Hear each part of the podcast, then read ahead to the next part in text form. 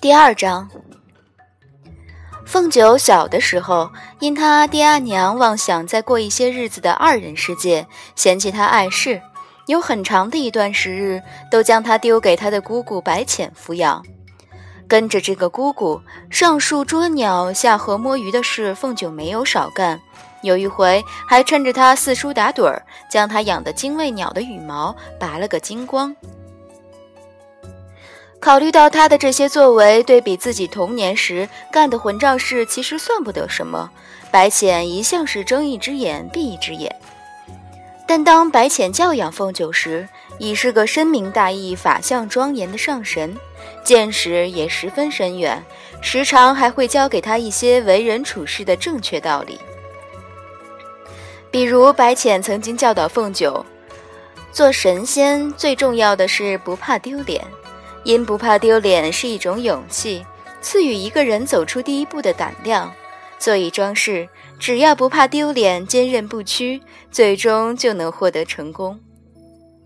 后来，凤九在鼓励团子与他父君争夺他娘亲陪寝权的过程中，信誓旦旦地将这道理传给了团子：做神仙最重要的就是不要脸了，不要脸的话，做什么事都能成功的。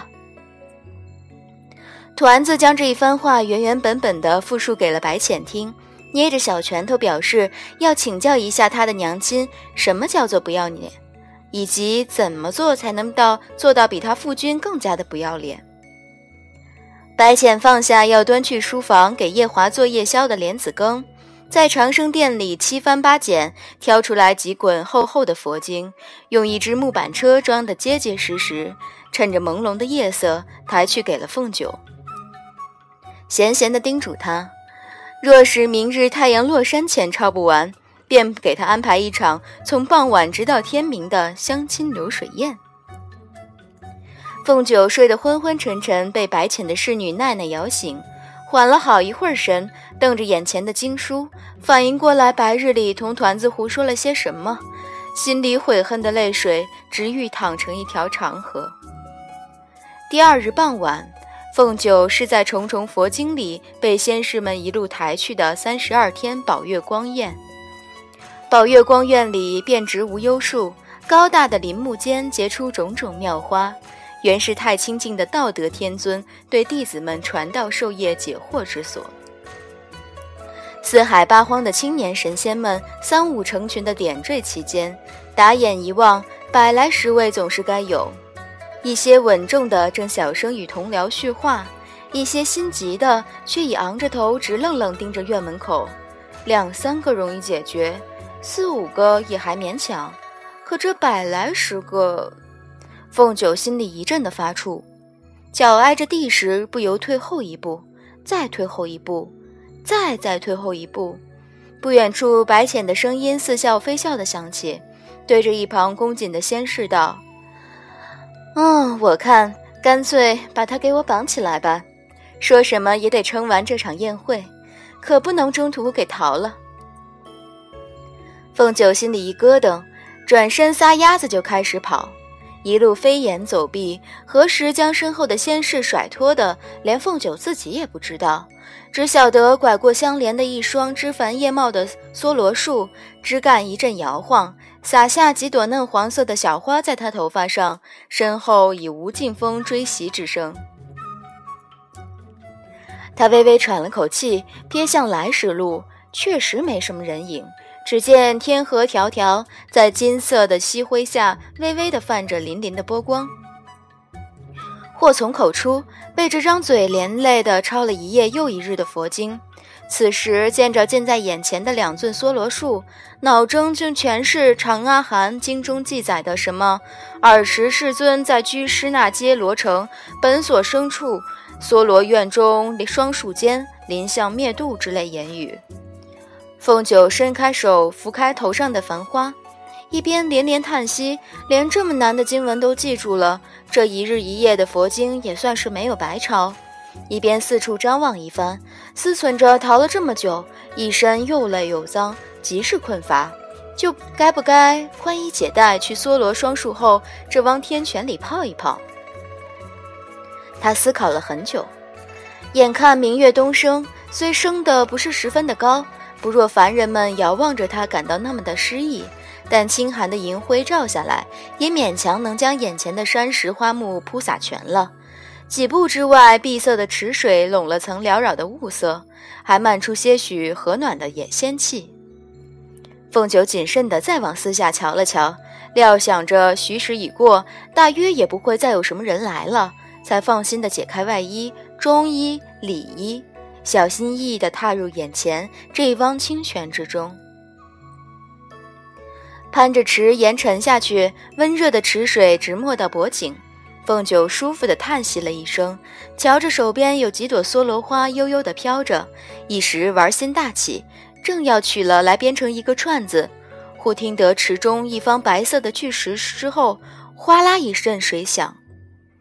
凤九伸出水面去取梭罗花的一截手臂，霎时僵在半空。碧色的池水一阵动荡，搅碎一池的月光。巨石之后忽转出一个白色的身影。凤九屏住气，瞧见那白色的身影行在水中，越走越近。雾色中渐渐现出那人浩浩的银发、情长的身姿及俊秀的眉目。凤九紧紧贴着池壁，只觉得世间再也没有比这更尴尬的事，脸色青白了好一阵。但好歹是青丘的女君，很快也就镇定下来，甚至想要做的寻常，寻常到能从容地同对方打个招呼。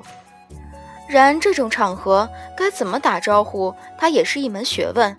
若是在赏花之处相遇，还能寒暄一句：“啊，今日天气甚好，帝君也来此处赏花。”此时总不能挥一挥光裸的手臂：“今日天气甚好，帝君也来这里洗澡啊。”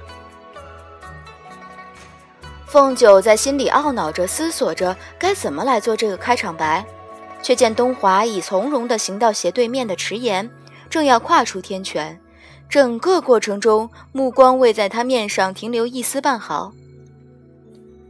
凤九想着，他兴许并未看到自己，那今次也算不得在他面前丢了脸吧。正要暗自的松一口气，东华跨上岸的一只脚却顿了下来。霎时，外袍一滑，对着他兜头就盖了下来。与此同时，他听到前方不远处一个声音响起，像是连宋神君，似乎极尴尬的打着哈哈。呃，打扰了，打扰了，我什么也没看见，这就出去。他愣愣地扯下头上东华的白袍，目光所及之处，月亮门旁边几株无忧树在月色下轻缓地招摇。东华紧着中衣，立在池沿边，居高临下的打量他，好一会儿。你在这里做什么？洗澡。他谨慎且实诚的回答，一张脸被热腾腾的池水蒸得白里透红。回答完，才想起这一汪泉水虽是碧色，却清澈的足以见底。红云腾的自脸颊处漫开，顷刻间，整个人都像是从沸水里捞起来。结结巴巴的道：“你，你把眼睛闭上，不准看！不，你你转过去，快点转过去！”东华慢悠悠的再次从头到脚打量他一番，颇有涵养的转过身去。凤九慌忙的去够方才拖在池边的衣衫，可脱的时候并未料到会落得这么个境地，自外衫到里衣都割的不是一般二般的远。若要够得着最近的那一件里衣，大半个身子都须得从池水里浮出来。他不知如何是好，果真是慌乱的很，竟忘了自己原本是只狐狸。若此时变化出原身来，东华自是半点便宜占他不着。他还在着急，就见到一只手握着他的白裙子，堪堪地递到他面前，手指修长，指甲圆润。东华仍是侧着身。他小心地瞄了一眼他的脸，浓密的睫毛微合着，还好他的眼睛仍是闭上的。正要接过裙子，他又是一惊：“你，你怎么知道我要穿衣服？”他平日为了不辱没青丘女君的身份，一向装得宽容又老成，此时露出这斤斤计较的小性子来，终于像一个活泼的少年神女。东华顿了顿。做事将手中的衣衫收回来。他终究没有嘴上讲的那么硬气，差不多是用豹子扑羚羊的速度将裙子夺下，慌里慌张地就着半遮半掩的池水往身上套，七岁一阵，套好踏出池塘，只觉得丢脸丢得大发，告辞都懒得说一声，就要循着原路跳墙离开这里，却又被东华叫住：“喂，你少了个东西。”他忍不住回头。见到东华正俯身拾什么，定睛一看，他觉得全身的血都冲到脑门上了。东华捡起来的是个藕荷色的肚兜。东华的衣襟微微敞着，露出一点锁骨，面无表情地握着他的肚兜，很自然地递给他。凤九觉得真是天旋地转，也不知是去接好还是不接好，正僵持着。月亮门旁的无忧树一阵大动，紧接着又出现连宋君翩翩的身影。看清他俩的情态，翩翩的身影一下子僵住，半晌抽着嘴角道：“呃，方才扇子掉这儿了，我折回来取，多有打扰，改日登门致歉。你们，你们继续。”凤九简直要哭了。捂着脸，一把抢过肚兜，转身就跳墙跑了。带起的微风拂开梭罗树上的大片繁花。连宋继续抽着嘴角看向东华：“你不去追？”转身又道：“承天台上你遇到那位美人，原来是青丘的凤九。”又道：“你可想清楚，你要娶她做帝后，将来可得尊称夜华那小子做姑父。”东华不紧不慢的理衣襟，闻言道：“前几日我听说一个传闻，你对程昱元君有意思。”连宋收起扇子道：“这……”他絮道：“我打算过几日收成玉当干女儿，你意下如何？”